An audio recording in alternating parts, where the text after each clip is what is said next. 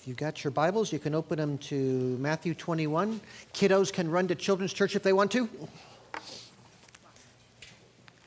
There goes a couple now. Matthew chapter 21, just continuing our wonderful study in the epic gospel.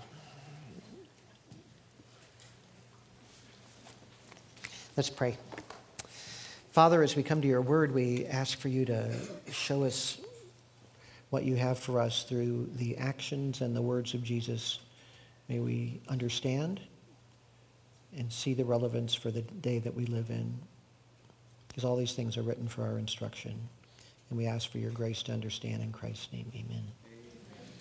So, we're looking at Matthew 21. It's early in the Passion Week, the last week of Jesus' life. So far, outwardly, if you were there, you would think things look pretty good.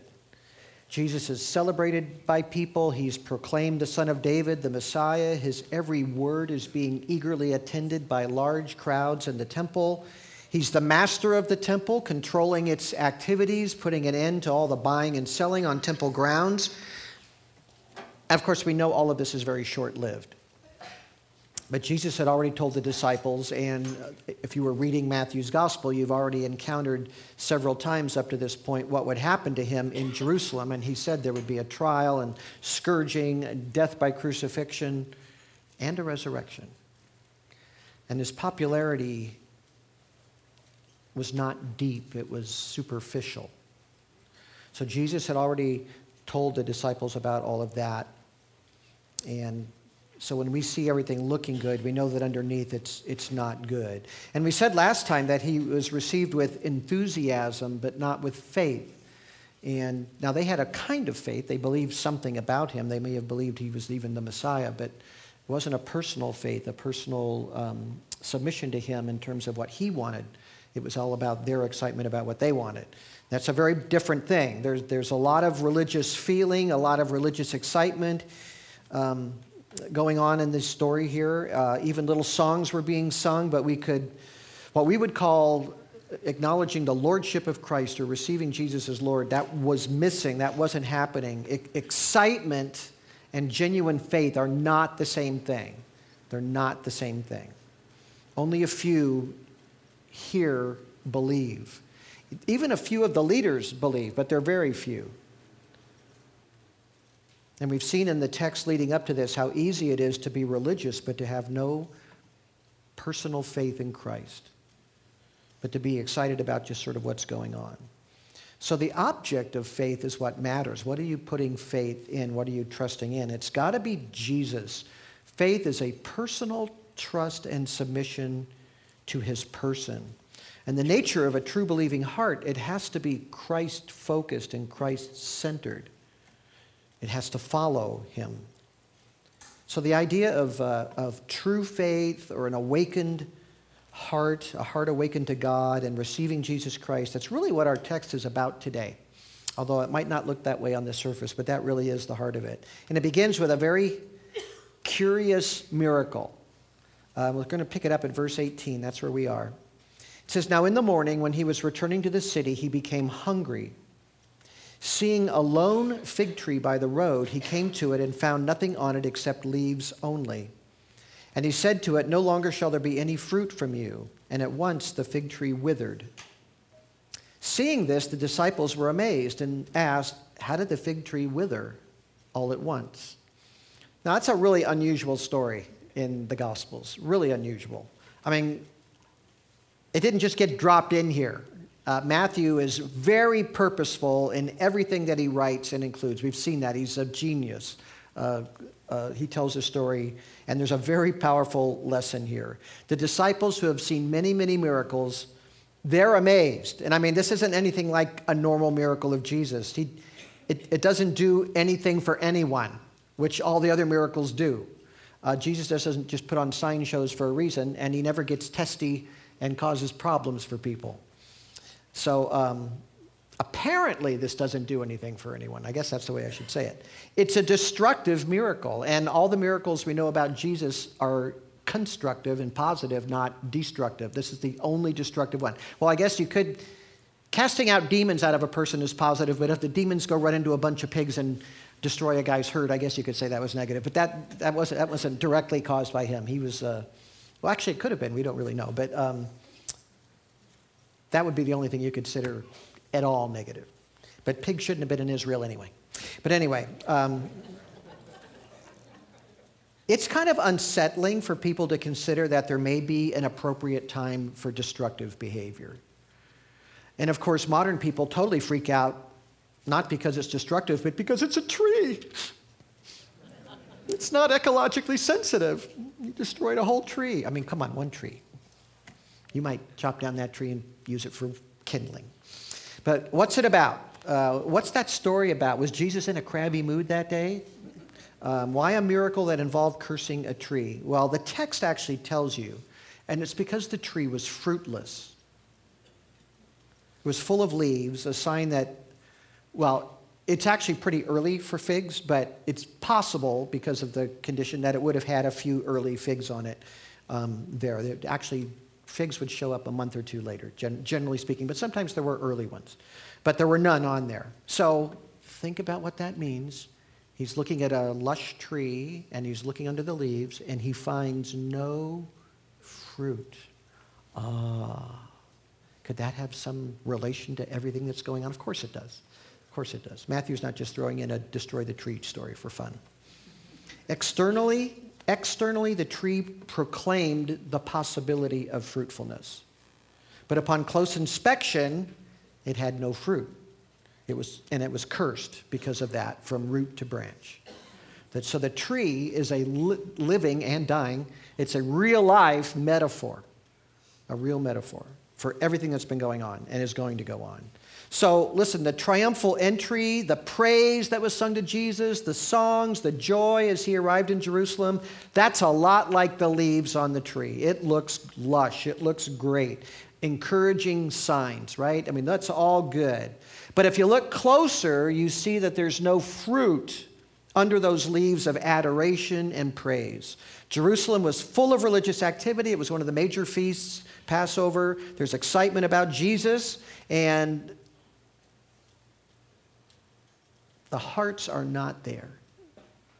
The hearts are not there. Without faith and humility and soft, teachable hearts, it was no more than shallow enthusiasm, fit for destruction.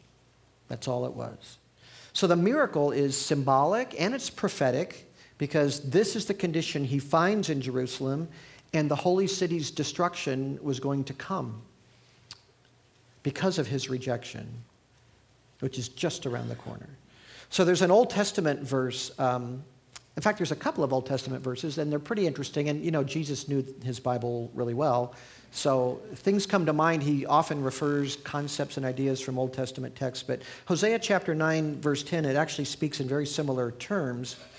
It says, I found Israel like grapes in the wilderness I saw your forefathers as the earliest fruit on the fig tree in its first season. There's a very similar idea. I saw the people of Israel as the very first fruit on a fig tree in its first season. There's two seasons of fruit on the tree.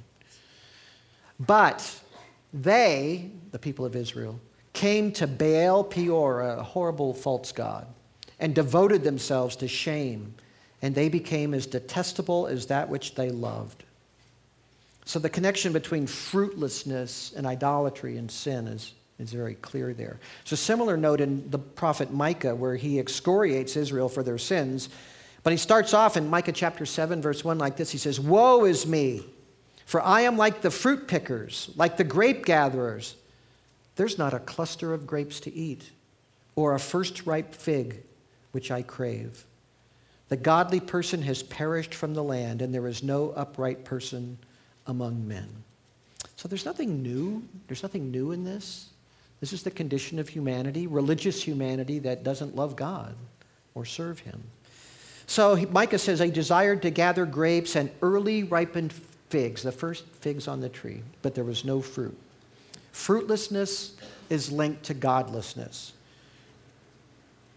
So, although it's not stated, the meaning of the fig tree is really obvious. It doesn't say anything about it, it's just there. But it's so obvious how it's connected to everything. It's not a random event. So Jesus is looking for fruit in Jerusalem and he doesn't find any. Therefore, the city was doomed. And even on the way to the cross, he talks about the destruction that's coming on Jerusalem on that very, that very last road to Calvary's Hill. So now Mark tells us that some time had passed between Jesus cursing the fig tree and the disciples discovering that it had withered to nothing. And if you've been with us, you know that Matthew often compresses events in time and he makes things sort of all together. But the disciples aren't thinking about the symbolism of what they saw. They're thinking about the miracle itself. They had seen a lot of miracles, but like I said, this one's kind of different, making a tree with a lot of foliage just suddenly dry up. So Mark's gospel says it happened over the course of a day, which is still amazing. But um, they're shocked. So, verse 20, seeing this, the disciples were amazed and said, How did the fig tree wither all at once? So, they're way more interested in the how than the what, you know, what actually happened there. It's like, that's just amazing. How did it happen? So, Jesus starts talking about faith. So, verse 21 Jesus answered and said to them, Truly I say to you, if you have faith and do not doubt, you will not only do what was done to the fig tree, but even as even if you say to this mountain, Be taken up and cast into the sea, it will happen. And all things you ask in prayer, believing, you will receive. Now, Jesus can do a miracle like this because he absolutely trusts in the authority that God has given him. He knows that tree will obey him. The disciples have also been given substantial authority. We saw that in Matthew chapter 10, verse 1 where it said Jesus summoned the 12 and gave them authority over unclean spirits to cast them out, to heal every kind of disease and every kind of sickness. But we know from earlier stories it didn't always work for them. I mean, it generally did, but sometimes, you know, like, how come we couldn't cast that demon out, you know? And because uh, they doubt, they don't totally trust in their full authority. They didn't always seem to accept that they had that authority. That's what I'm saying. So if, if they would believe God, nothing would hinder the application of this authority in their ministries. So his power would be theirs by faith. Now, this isn't magic and it's not emotionalism and it's not name it and claim it theology. or something like that. He's just teaching them how to move mountains, which they've never actually moved a mountain. So obviously, mountains are metaphorical as well, right? I mean, we don't have any cases of people moving mountains. Although, I have a friend from Iraq and he used to tell me that the mountain on the one side of where he grew up in Nineveh moved to the other side. And actually, the old city died and they rebuilt it on the other side. But um, that's the story that they tell there. But they actually dug up the old city and it's on the other side. But anyway, um, so, so that doesn't usually happen directly like that, moving a mountain. But he's teaching them how to, well, let's just take mountain as a symbol of impediments, right, in human life. That uh, it's a metaphor for tasks that seem beyond possible. It's, it's something huge. I mean, that moving a mountain would be like a big deal. So uh, it seems very unlikely that that would ever happen. So when things are, are humanly hopeless, faith in God can achieve amazing and impossible things. And these guys have to learn that. Sometimes it's hard to believe, but sometimes believing is all that's left to us, and we've got to, we've got to trust in those situations. So these men, um, pretty soon, like within a few days, are going to be without Jesus. They're going to be, then he's going to resurrect, and then they're going to spend time with him. And at the end of that time, he's going to tell them, now it's time for you to take the gospel into the entire world and convert the nations and make disciples of all nations. Now, you know, if I was just one of 12 Jewish guys that weren't particularly special, except that I did get these gifts and I knew Jesus and all of that, I might think that was impossible to take the gospel through all the world and teach all the nations and do all of that kind of stuff. How can, how can we even begin to do that? And that's where remembering moments like this are going to come in handy because he's saying you can move a mountain if you believe and if you follow. You take the authority you have. And how are they going to do that? How are they going to do that? The Romans are going to they're going to kill us. They're going to stop us. They're, it's not going to how can we do that? But they can do it. And they trusted God and did it. That's how. That's how they did it. When I came to this church 30 years ago, I felt very inadequate to make it grow. And I was willing to try and I was willing to give it my all, but I, I really didn't have the personality, and I still don't have the personality of a really successful, aggressive church planter kind of a guy. That's just not really who I am. But churches don't need personalities to grow, do they? They don't need certain kinds of people. Sometimes sometimes that is the cause of a church growing. You've got a very dynamic personality, but it's actually better if that's not it. Because who makes it happen if it's not that? If it's some nerdy, nebbishy guy and it grows, what, what, who, who could have accomplished that? God. That's a God thing, right? I mean, from the very beginning. So, a year after I was here and we were still struggling along and nothing had changed, Laura and I were offered a chance to go elsewhere. And it was a firm offer. In fact, their entire elder board wanted me desperately to go there to their church. And it was an established ministry. They had 100 people. It was doing great. And we stayed, and we, we stayed. They couldn't believe it, but we stayed because we'd promised the Lord that we would be here longer than the amount of time we were there. We had told God we were going to be here longer than that. So we said, We can't go. We're sorry. That was an act of faith, feeble as it was, but that's when, right after that, things started to kick in around here. And it wasn't just our faith. I mean, before we ever heard of Acton Faith Bible Church, the Crackies and the Smeltzers and Mrs. Brink, they, they all believed in the future of this church, and for years they were holding it together. So we believe that too. And, and the great joy was watching God put the people and the tools together to bring us to a place where we were a self sustaining ministry with such an incredibly wonderful congregation, as you see around you today. So um, that was a long time ago. But you know, that was a mountain I really didn't think I could move. But God could move it, He could move it. We just do what we're supposed to do preach the word, disciple people, love people. So he still does that. The right people at the right time. He still does that here. The right people at the right time. Because we are committed to doing his work his way, and he just honors that. So it's always a God thing going on. It's always him moving and doing. I can't move a mountain, but he can move a mountain.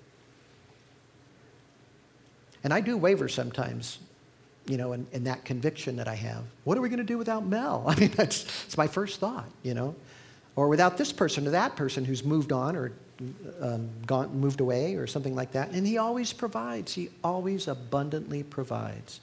And we need to trust that.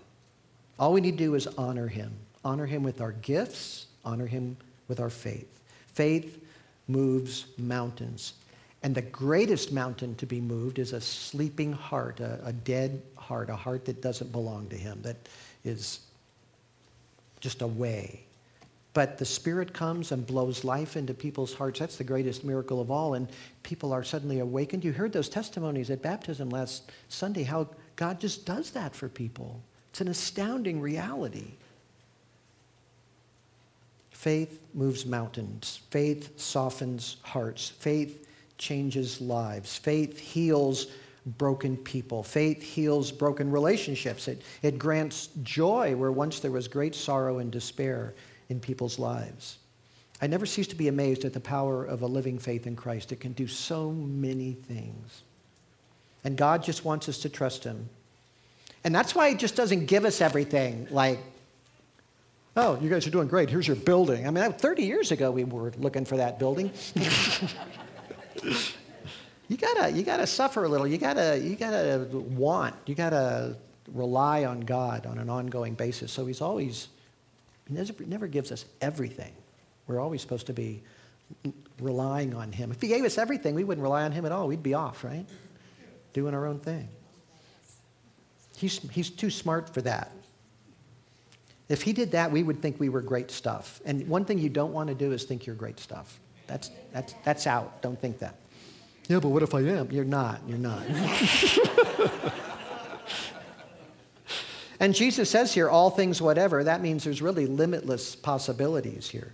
That means trusting God. We have to give Him control of our lives, our circumstances, and say, I know you've got this. I know you're in charge. Well, then from here, Matthew takes us to a discussion inside the temple. So here we see the luxurious leaves come. Jesus is teaching, he's right in the middle of teaching, and these guys come all decked out in their official garments, the leaders of Israel, the venerable men, the, all leaves, all leaves and no fruit, these guys. They look great. They've got all kinds of authority. They're the fruitless trees. And what this encounter reveals is what is behind their opposition to Jesus. It's all about their own power, like so many things are in life. And they never ask him an honest question.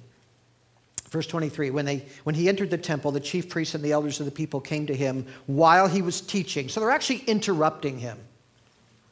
By what authority are you doing these things, and who gave you this authority? Now remember, these are the big boys coming.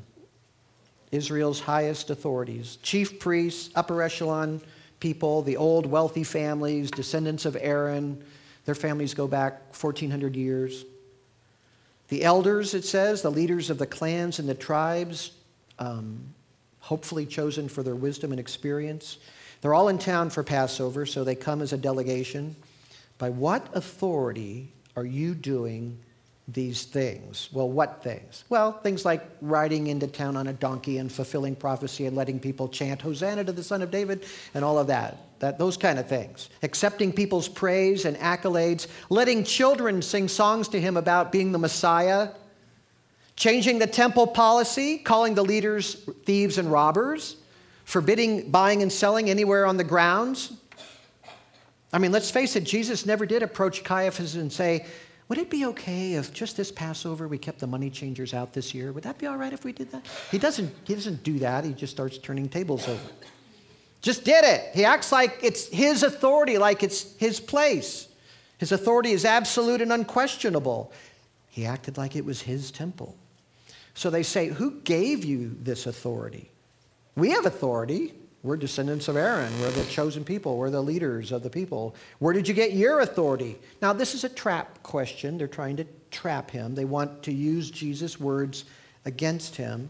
And since Jesus was not ordained by any rabbinical council, there's no human authority behind him, they assumed he would say that his authority came from God. And they're planning on him saying that. And he actually, um, if he did that, they would criticize him for bearing witness to himself which they would say was a non credible source. That actually happened in John chapter 8. I don't know if you remember that chapter. In John 8 13, Jesus, that's where he proclaims himself, I am the light of the world. And he did it right in the middle of the festival of lights, right? So, I am the light of the world. You just don't say that, but he did. And they say to him, You're bearing witness to yourself. Your witness is not true. And on that occasion, in John chapter 8, Jesus says essentially, He says, It is true because God knows it's true. It's, it's just true. And God is my witness. That's basically what he says. But here, he's going to use a different method because there's people listening. Remember, they interrupted him teaching, so there's people standing around. And he wants to make a, a point um, about their authority and how sharp they are. So he's going to kind of turn it around. So he appeals to an acknowledged witness, John the Baptist. He's the witness. What did John say? He said Jesus was mightier than I, and John was a prophet. He said he existed before I did, even though John was born before he was. And he said Jesus was the Lamb of God who takes away the sin of the world. And the people, I don't know if they did any surveys, but I'd say 90 something percent of the people, just based on reactions to John, they, the, all the people considered John the Baptist a true prophet, the first prophet in 400 years. So Jesus answers by appealing to the infallible voice of a prophet. And at the same time, he's going to appeal to him, he's going to expose the leader's insincerity. So, verse 24 Jesus said to them, I will also ask you one thing, which if you tell me, then I will tell you by what authority I do these things. So he says, Look, let's, let's just trade off here. I will ask you a question. When you answer my question, I will answer your question. That kind of thing. 25. Here's the question the baptism of John was from what source? From heaven or from man? Good question. So here's an authority question Who sent John the Baptist? Where did that authority come from? Because you're saying, you know, if, if he says he's the authority by God, well, that's exactly where John the Baptist got his authority. There's no other agent, it's just John was a prophet. So was John real or not? Was he a prophet or he was fake? Was he a fake because he pointed to Jesus? So they go, um, uh, just excuse us for a moment. And they, they start to huddle. I don't know if they actually physically huddled, but says they began reasoning among themselves, saying, If we say from heaven, he will say to us, Then why did you not believe him? But if we say from men, we fear the people because they all regard John as a prophet. So even though they don't believe John was a prophet, because these, these temple guys are pretty secular in their thinking. So, but if they can't say that, if they say that, if they say, well, he's no prophet, John was, and all the people there who totally believe John was a prophet, they're not going to react real well about, about that. So they're not seeking truth. They're not even thinking in terms of truth, are they? They're just thinking PR, um, politics, uh, manipulating people. Um, what are people going to think about us? That's, how do we spin this, this kind of baby? They're, they're jockeying here for position, which is what people do. Verse 26 says they acted out of fear. Um, we fear the people. And Luke's account, it, it actually says they, ex- they were worried about an actual violent response. If we say from men, all the people will stone us to death. That's what they say in Luke's gospel. So they're actually worried about a violent reaction if they say that John was a prophet. So in Matthew 12, 27, they've pooled their intellects, they've gathered all their experience and wisdom, and they've come up with a really powerful answer. We don't know. Answering Jesus, they said, We don't know. Now, I think if your average Jew is standing there and heard their top leaders say they don't know if John the Baptist was a prophet or not, their eyes would get really big. What? You don't know? Now, that might have been the best answer for them as far as staying safe goes, because they're not really saying he wasn't, but they aren't saying he was either. But they're not showing a lot of superior wisdom here. So Jesus had, has revealed them to be, there's a really technical word for this, lightweights. they're, they're lightweights. They're not uh, substantive men who know what God is doing in the land, even though they're the chief priests and the leaders of the people. They, they don't know. They, they really um, are feigning ignorance, but that's a pathetic answer. It really is. So they throw their weight around. They challenge Jesus publicly, interrupting his teaching, and they don't know what everybody else knows. They don't know that John was a prophet. And Jesus says that in verse 27 Neither will I tell you by what authority I do these things. Because he doesn't owe them anything, they don't merit an answer. But he's not finished. He's going to tell them a story. And it's a story about two different kinds of people two boys, two sons. Verse 28 What do you think? A man had two sons. And he came to the first and said, Son, go work in the, today in the vineyard. And he said, I will not. But afterward, he regretted it, and he went. The man came to the second and said the same thing, and he answered, I will, sir. But he didn't, didn't go. Verse 31 Which of the two did the will of his father? They said, The first. Jesus said, Truly I say to you, tax collectors and prostitutes will get into the kingdom of God before you. For John came to you in the way of righteousness, and you did not believe him. But the tax collectors and prostitutes did believe in him. And you, seeing this, did not even feel remorse afterward as to believe in him. Wow. That is a well aimed arrow tax collectors and harlots are exalted above the leaders and the chief priests of Israel. Men of great power and wealth and education and influence. On what grounds? Because those lowly, sinful people are deeper spiritually than those men. They're more aware. They recognized what God was doing in their midst, that John was a real prophet sent by God. They lived in sin and they saw what, was God, what God was doing in their midst and they followed him. They went and got baptized, they repented. And these guys who say they're the godly, they don't follow. They didn't follow John. Remember when, John, when they came to John, what did he say? You brood of vipers, who warned you to flee from the wrath to come? That's your line, right, Walter? Yeah. On Easter. Did Jesus owe these men an explanation of where his authority come from? No. You, you don't get more light when you disdain the light that you have. So the chief priests and the elders, they know all the right things to say in religion. They know the law. They know um, how to be in positions of great authority. They were very leafy, externally righteous looking. They say the right things to the Father. Yes, sir, I will. but they don't obey him. Just like the first son in the parable. And um, the second son, though, who refused to obey, I'm not going to go to the field today. He felt bad about it. So he went. And the tax collectors and the harlots are like that. They felt bad about it, that they've strayed from God. And they came when God sent John. When life shows people how foolish they are, that's when they make a choice. I'm going to double up and be tough, or I'm going to humble myself and acknowledge. So when they hear about Jesus or remember him, they come back to God through him. Not with words, but with new hearts, and, and they're ready to follow. So the harlot stops her trade. The tax collector turns honest, which is an unheard of reality in those days. They love and they serve God. In their recognition of John as a prophet and their acknowledgement of their need for repentance, they were many steps ahead of the religious leaders, the fruitless religious types, who Jesus says did not even feel remorse afterward so as to believe him.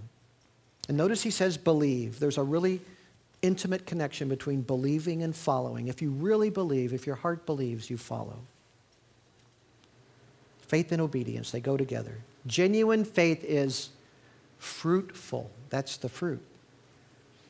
Obedient, humble, humble before the commands of the Savior, humble before the living God. And by asking them which son obeyed the Father, they, out of their own mouths, agreed that the son who obeyed, even though he refused at first, was doing the Father's will, not the one who promised to do it and then didn't do it. So, you know, advanced degrees in religion does not designate a faith to be followed. It doesn't mean anything one way or the other necessarily. Clerical clothing or grand titles or high educational positions don't guarantee godliness or spiritual depth or even maturity.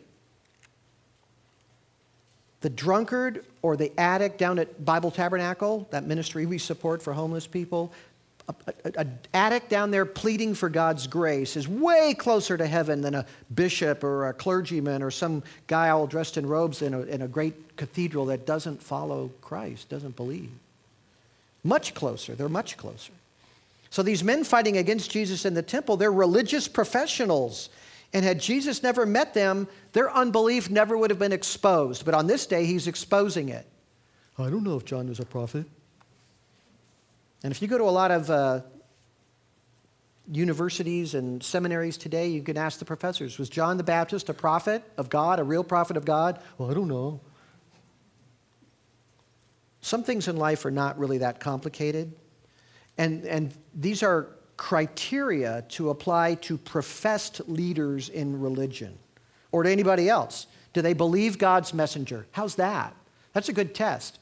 Do you believe God's messenger? Well, you know, there's a lot of different opinions about whether that. Uh, yeah? Well, you don't know, huh? They forfeited the right to be heard when they say that, just like these guys did.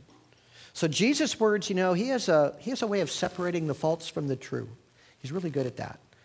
And that's why we need to know his words and hang on to them and cling to them. Sophistication and education and craftiness can hide the reality for a while of where people really are.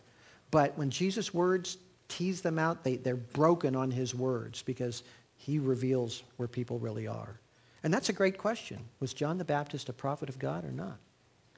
So you could ask somebody, was Jesus Christ, God incarnate, who came to die for the sins of the world, or not? What do you believe about that?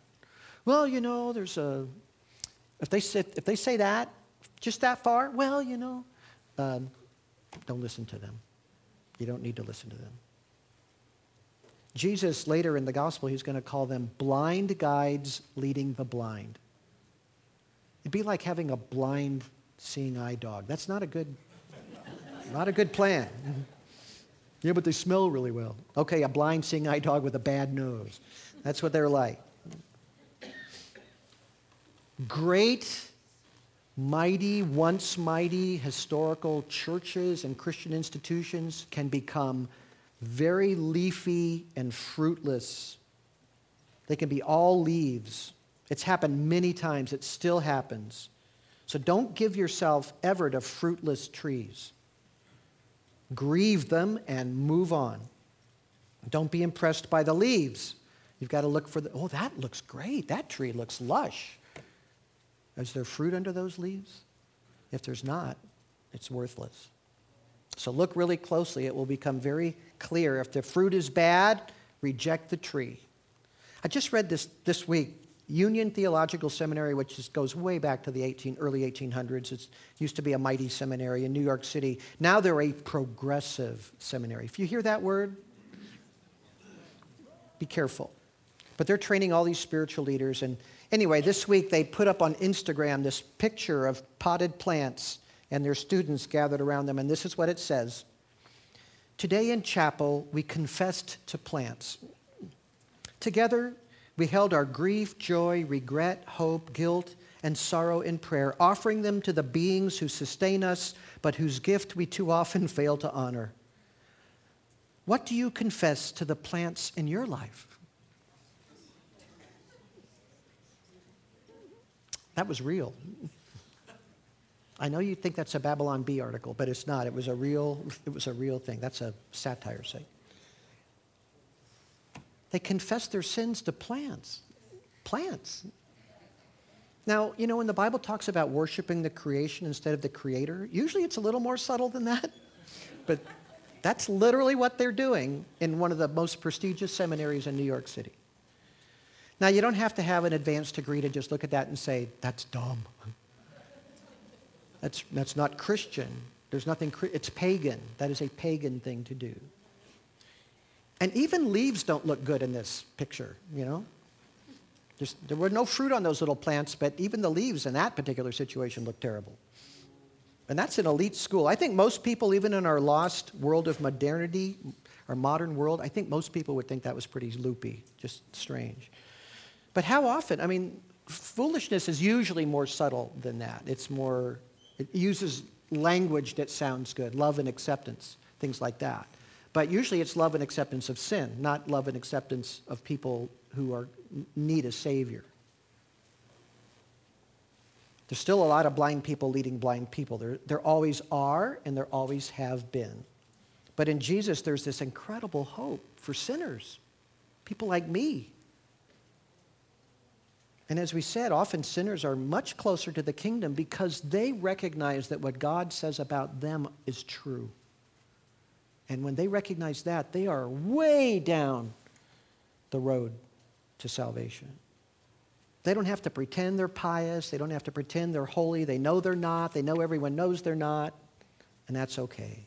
The idea that God loves them and has provided a redeemer for them, that is really good news. And you know what? Your past deeds might disqualify you for heaven. Mine did. But Jesus is all about qualifying people for heaven by his sacrificial death on their behalf. He paid the penalty of sin. He came to do just that, to reconcile you to God. So your problem is sin. He carried your sin to the cross and endured all of God's wrath that was justly aimed at you and aimed it at him, and he endured it. And all you got to do is trust Him and put yourself under His care as your Savior and your King. And you're covered. He's got you. You become His. And then you start to have this thing happen to your heart. It, it awakens. And there's new life there. And there's fruit that starts to grow in your life. Real fruit. And you will become a source of joy and blessing to other people. That's what happens. You will have new life. So trust in Jesus and obey him. It's God's will for you, it's your best hope, and it's the way to eternal life. That's what the Bible promises. Let's pray. Lord God, let us not be fruitless trees. Doesn't matter how many leaves we have. Expose any pride or unbelief in us Show us our need and your provision, which is Jesus, the light of the world, in whose name we pray. Amen.